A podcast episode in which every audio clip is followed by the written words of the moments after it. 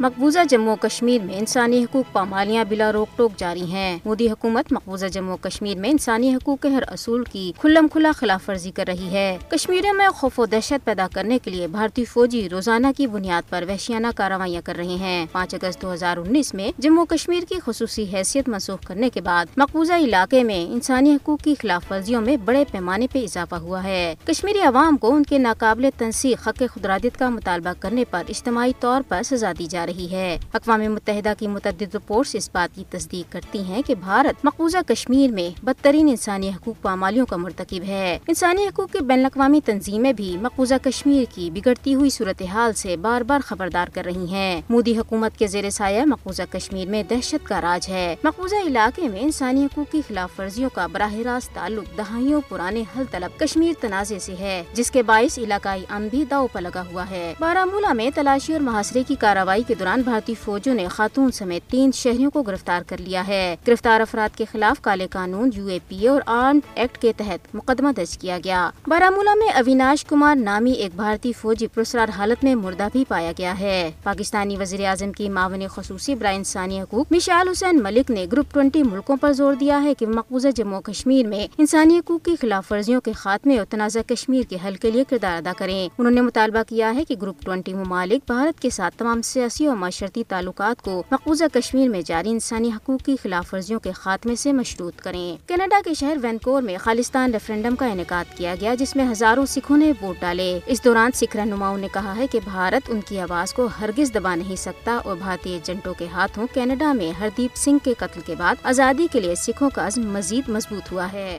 وانی پاکستان بابائے قوم قائد اعظم محمد علی جناح کی آج پچہترویں برسی منائی جا رہی ہے۔ بابائے قوم کی ولولہ انگیز قیادت میں بر صغیر کے مسلمانوں کے لیے پاکستان مارز وجود میں آیا۔